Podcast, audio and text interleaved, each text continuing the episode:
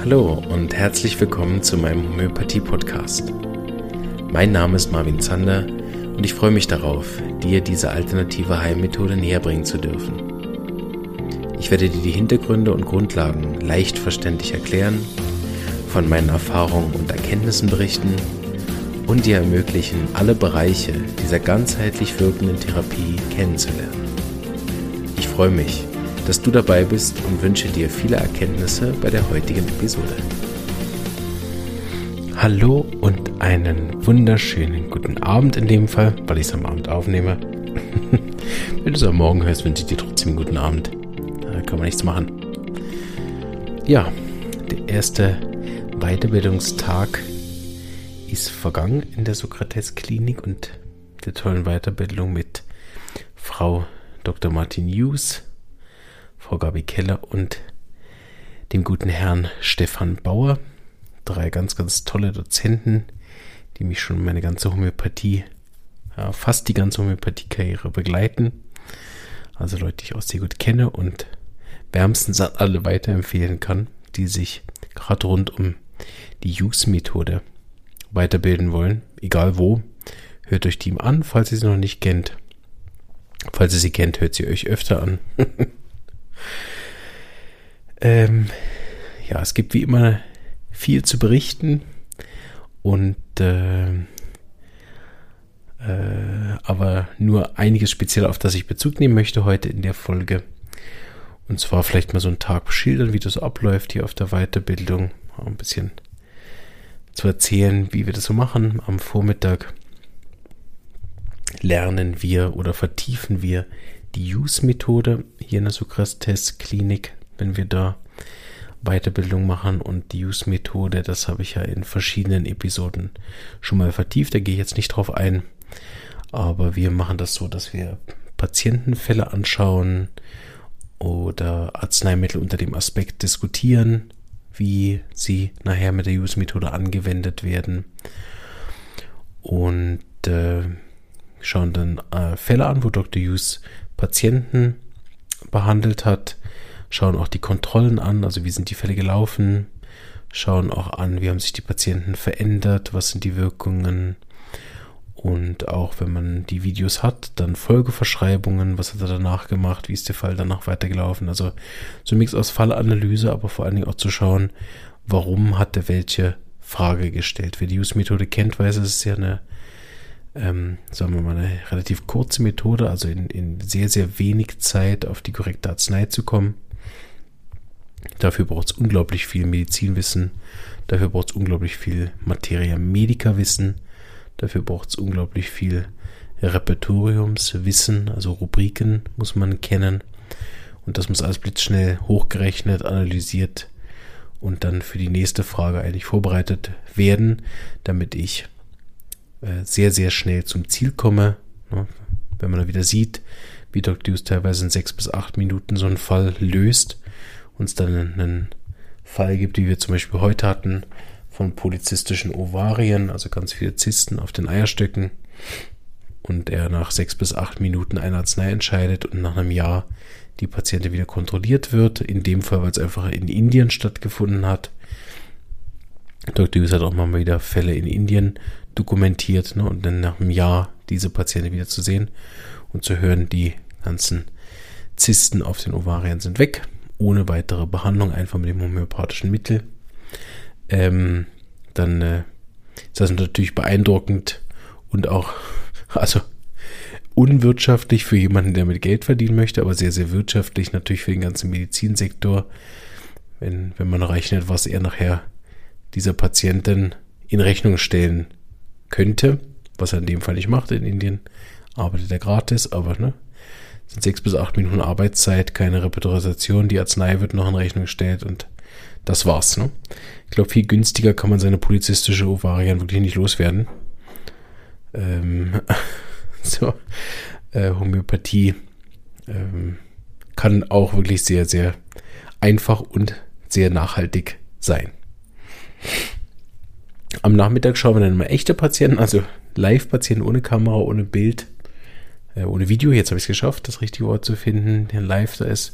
Da haben wir auch eine Dame gesehen, die wir letztes Jahr schon in Supervision hatten. Und da war es interessant zu sehen, wie die sich entwickelt hat, wie sie geht heute nach der Arznei, die letztes Jahr verabreicht worden ist. Und dann werden die Fälle natürlich noch ausgiebig diskutiert, analysiert, Differentialdiagnosen gemacht, medizinisch analysiert, äh, Prognosen gemacht, ähm, ne, besprochen, vom, alles vom Case-Taking. Genau, sehr, sehr umfassende Weiterbildung in auch verhältnismäßig kurzer Zeit. Wir haben nicht so viele Stunden, weil auch der Sokrates Weiterbildung immer sehr von dem sozialen Aspekt lebt, also von der Gruppe. Das ist so eine indirekte Fortsetzung. Ganz früher gab es von der SAI so Seminare in St. Moritz, wo es auch immer so ein, sag ich mal, Social-Anteil gibt. Und heute, am ersten Tag am Abend, haben wir noch den Geburtstag von Frau äh, Martin Hughes äh, nachgefeiert. Sie hatte vor einer Woche Geburtstag. So haben wir dafür auch noch Zeit genommen. Ja, ich möchte vielleicht eine Sache so ein bisschen vertiefen. Ähm, Völl habe ich ja jetzt schon erzählt. Also inhaltlich kommt jetzt nicht mehr viel mehr. ähm, und zwar ist etwas heute gesagt worden, was ich ein bisschen aufnehmen möchte weil das auch ein Steckenpferd ist von mir, wie ihr wisst, die mich lange hören. Und zwar diese, meine Methode ist besser als deine und äh, die, mit, die Leute, die mit der Methode arbeiten, sind gar keine richtigen Homöopathen und so, ne? Frau Hughes hat das, äh, sag ich mal, in zwei, drei Sätzen heute Morgen, gerade beim Einstieg, so ein bisschen entkräftet. Sie hat gesagt, sie, ihr gefällt das Wort Methode überhaupt nicht, weil es immer so wirkt, äh, als wenn man irgendwie so nach, nach Schema F arbeitet. Und das ähm, ist ja gar nicht das, was Dr. Hughes macht. Ich habe das ja in mehreren Folgen schon erwähnt, ne, diese Heilkünstler-Aspekt. Und ähm, beim Künstler oder bei Kunst ist es ja auch so, dass jeder Künstler vielleicht alle malen einen Baum, ne, aber ein impressionistischer Künstler, ein expressionistischer Künstler, ein Realist, ein abstrakter Künstler ne, würden natürlich so einen Baum ganz anders machen, trotzdem wäre es wieder ein Baum. Bei der Homöopathie ist so ähnlich, wie, wie derjenige Homöopath jetzt zu dem richtigen Arzneimittel kommt. Und das ist nachher das Ähnlichste. Spielt gar keine Rolle, ne? welche Methode er dafür verwendet. Hauptsache er kommt zum ähnlichen Mittel und es wirkt. Alles andere ist wirklich recht irrelevant. Ne? Und äh, dort hat sie einen schönen Satz geprägt. Sie hat es dann nämlich an der anderen Seite nochmal von der anderen Seite her aufgerollt und hat gesagt, Heilung hat deutlich mehr mit Liebe zu tun als mit einer Methode. Ne? Also ob nachher der Patient diese Heilung erfährt, also im, also wir wissen es ja, ne, die Selbstheilung erfährt, ist ja nicht, dass der Homöopath den Patienten heilt. Streng genommen, aber wenn man ganz pingelig ist, auch die Arznei heilt den Patienten nicht, ne, sondern es löst etwas, eine Blockade auf, dass die Selbstheilungskraft wieder frei fließen kann und den Urzustand zurückstellt, der möglich ist. Und ähm, diese Art, das ist so wie das höchste Gut ist da, die Liebe, die Heilkraft, die Selbstheilkraft. Und das ist nachher unabhängig von der Methode. Und deshalb hat Heilung, echte Heilung nachher weniger mit zu tun, wie ich jetzt das Mittel finde, sondern die echte Heilung passiert nachher natürlich durch die ähm, Liebe von Mensch zu Mensch, durch die Liebe zur, zur Arbeit, zur Liebe zur Homöopathie, Liebe auch sich äh, auch in den Dienst zu stellen von Menschen. Hat viel mehr mit dem zu tun und es hat natürlich nachher auch mit der Liebe, die uns die Patienten entgegenbringen, also das Vertrauen ne, zu tun und so weiter. Also dass, dass nachher so ein, so ein homöopathischer Fall erfolgreich läuft, hat er viel mehr damit zu tun, als Globuli einzunehmen, auch wenn das natürlich einer der essentiellsten Teile der Homöopathie ist. Parallel passt da ganz gut. Ich habe seit langem mal wieder eine äh, Resonanz bekommen auf Twitter. Es war jetzt so länger ruhig. Ich habe immer mal so Phasen, habe ich das Gefühl, wo sie mich monatelang ignorieren. Das ist eigentlich auch sehr gut.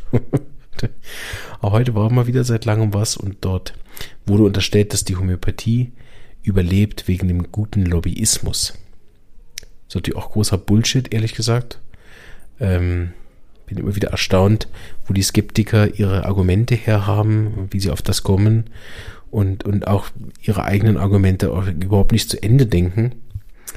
Ähm, aber gut, das sehen die ja ganz offensichtlich auch völlig anders.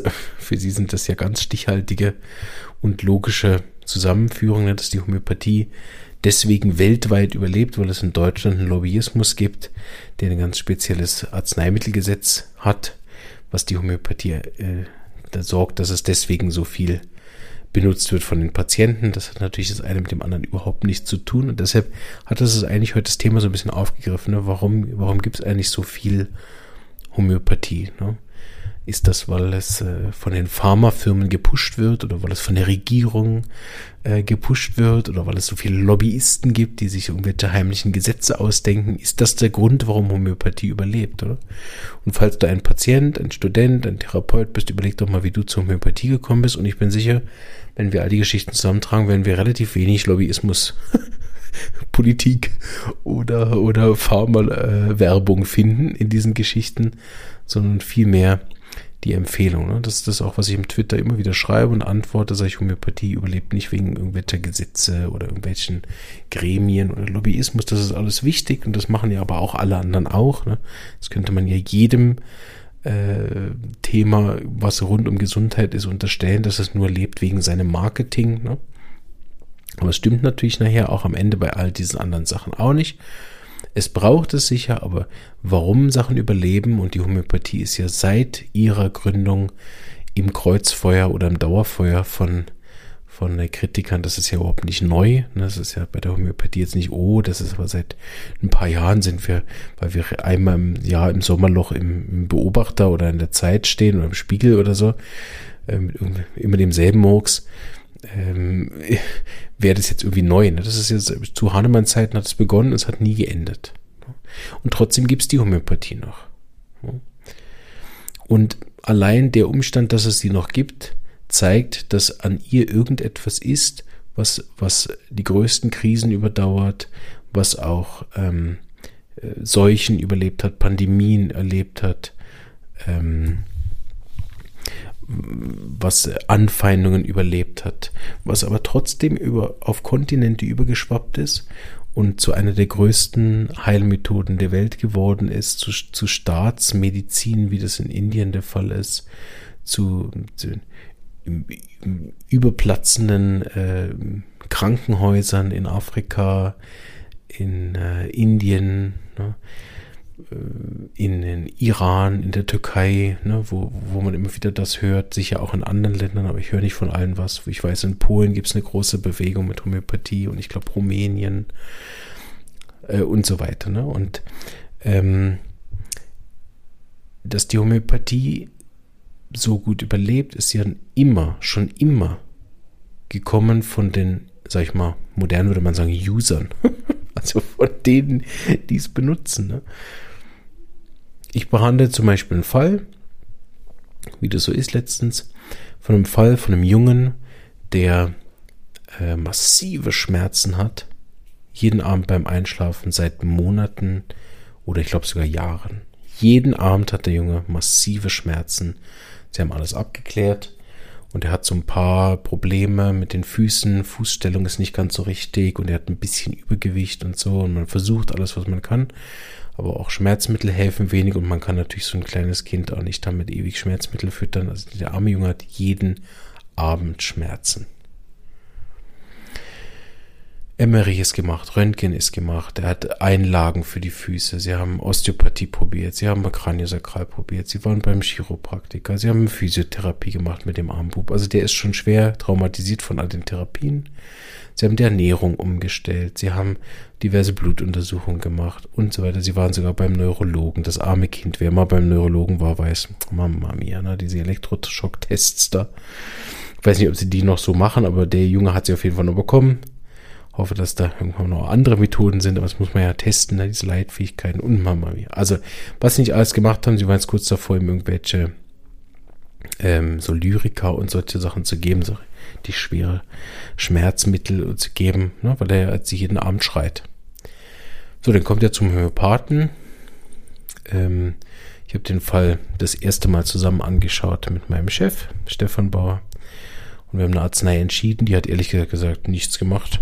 Also vielleicht ein bisschen mehr Mut bekommen oder so, aber da war ehrlich gesagt nichts gegangen. Ne? Ähm, die Mama hat aber etwas gesehen in mir, ähm, das ihr Vertrauen geweckt hat und sie hat mir gesagt, ich habe das Gefühl, das erste Mal nach all den Therapeuten, die ich gesehen habe, sie kriegen das hin. Und ich saß da so ein bisschen und dachte, ja, also wenn Stefan es nicht hinkriegt, so, ne? Das habe ich oftmals gedacht, ne? wenn, wenn irgendjemand, der viel, viel mehr Erfahrung hat als ich, wenn der es nicht hinkriegt, dann kriege ich es auch nicht hin. War immer falsch.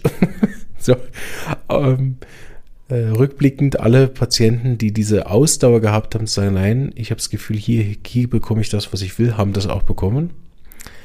Ähm, natürlich nicht alle, ne, wir heilen nicht alle, aber die, die diesen hartnäckige Biss aufrechterhalten, haben gesagt, nein, ich bleibe jetzt bei ihnen, bis es wirkt. Äh, sind alle belohnt worden, auch dieser Junge glücklicherweise. Und ähm, damals habe ich dann alles über Bord geschmissen, was ich wusste. Das mache ich dann oft. Habe ich mir angewöhnt, als in meinem, die Marvin-Methode ist, ich vergesse alles, was beim ersten Mal war, wenn es nicht gewirkt hat. Und tu so, als wenn ich nichts wüsste und mache die Anamnese nochmal von vorne. Und das kann ich ziemlich gut, manchmal ein bisschen zu gut, dass ich mich wirklich an nichts mehr an nichts mehr erinnere. Äh, was manchmal dann auch problematisch ist, aber darüber reden wir jetzt nicht.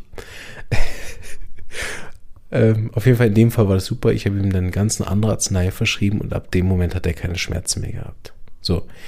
Und jo, ehrlich gesagt ist es ja mir, dem Jungen und der Mama völlig schnurzpiep, ob das jetzt Placebo war, ob das jetzt die Arznei war, ob jetzt, äh, keine Ahnung, der Mond im richtigen äh, Licht auf den Rucola geschienen hat, den er gegessen hat. Es spielt ja ehrlich gesagt wirklich auch keine Rolle. In, Im echten Leben, oder? Wo man nicht Homöopathiekritiker ist oder Homöopathiebefürworter, sondern einfach ein ganz normaler Mensch, der jemand anderen liebt, spielt es überhaupt keine Rolle, warum es diesem Jungen endlich nach all den Monaten des Leids besser geht und zwar nachhaltig. Jetzt seit fast über einem Jahr schmerzfrei. Es spielt wirklich, ehrlich gesagt, gar keine Rolle.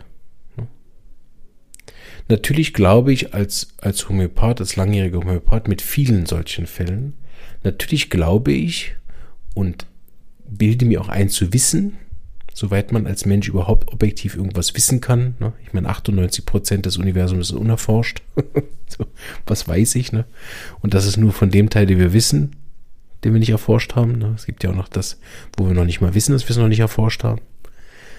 Also mit dem bisschen Wissen, was ich habe, und das ist wirklich nicht viel, beobachte ich Ursache und Wirkung. Und auch wenn die Mama diese, dieses Vertrauen hatte in mich, oder?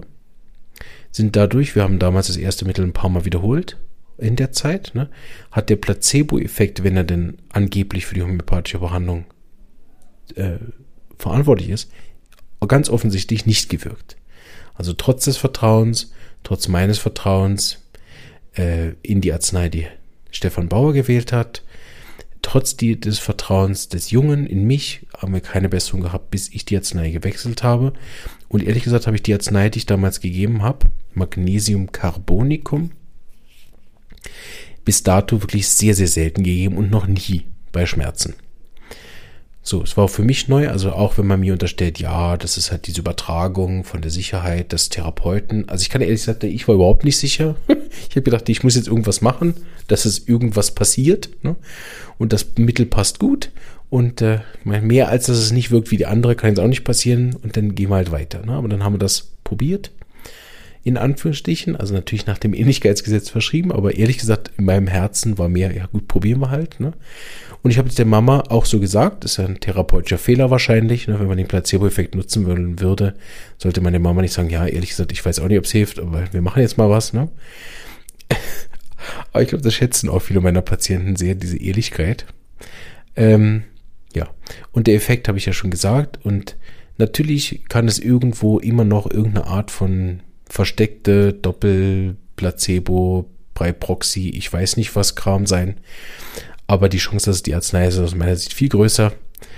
Ähm, auch die intensive Betreuung, dass ich den Patient, ne, den armen Jungen, da irgendwie behäschelt hätte oder so, das ist auch nicht der Fall. Also äh, nichts dergleichen ist dann in der vierten oder fünften Anamnese, hat da stattgefunden. Macht nichts.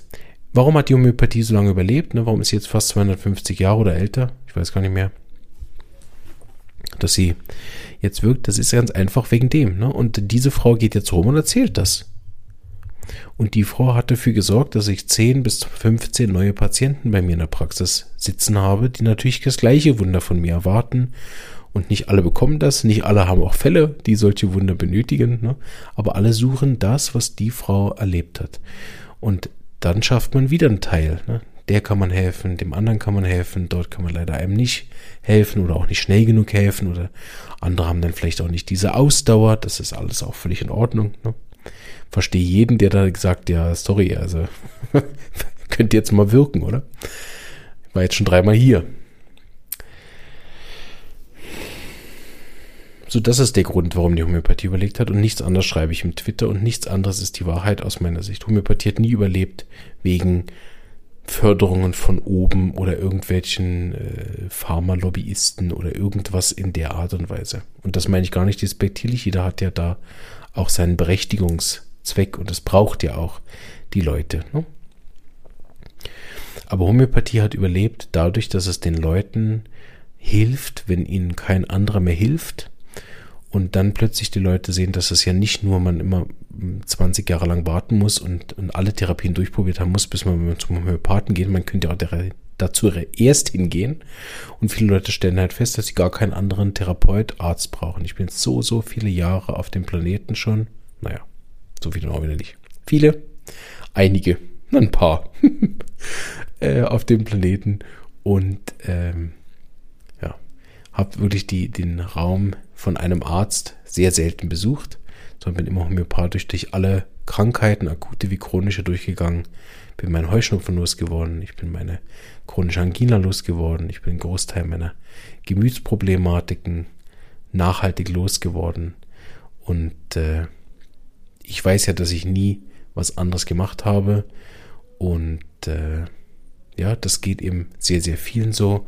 Und die, die darüber reden, die erzählen dann eben auch, was ihr ja schon gehört habt in, der, in den Interviews, die wir geführt haben, wirklich auch von dieser Erfahrung mit der Homöopathie und die Liebe, die daraus entwachsen ist. Und das, da schließt sich so ein bisschen der Kreis, ne? So wie wir damals die erste Folge genannt haben, Liebe zur Homöopathie mit der Rosina Sonnenschmied. So ist das heute auch wieder eine Erinnerung, ne? dass echte Heilung, ähm, zumindest mit der Homöopathie, nicht mit der Methode zu tun hat oder wer was wie wo wann besser kann, ne?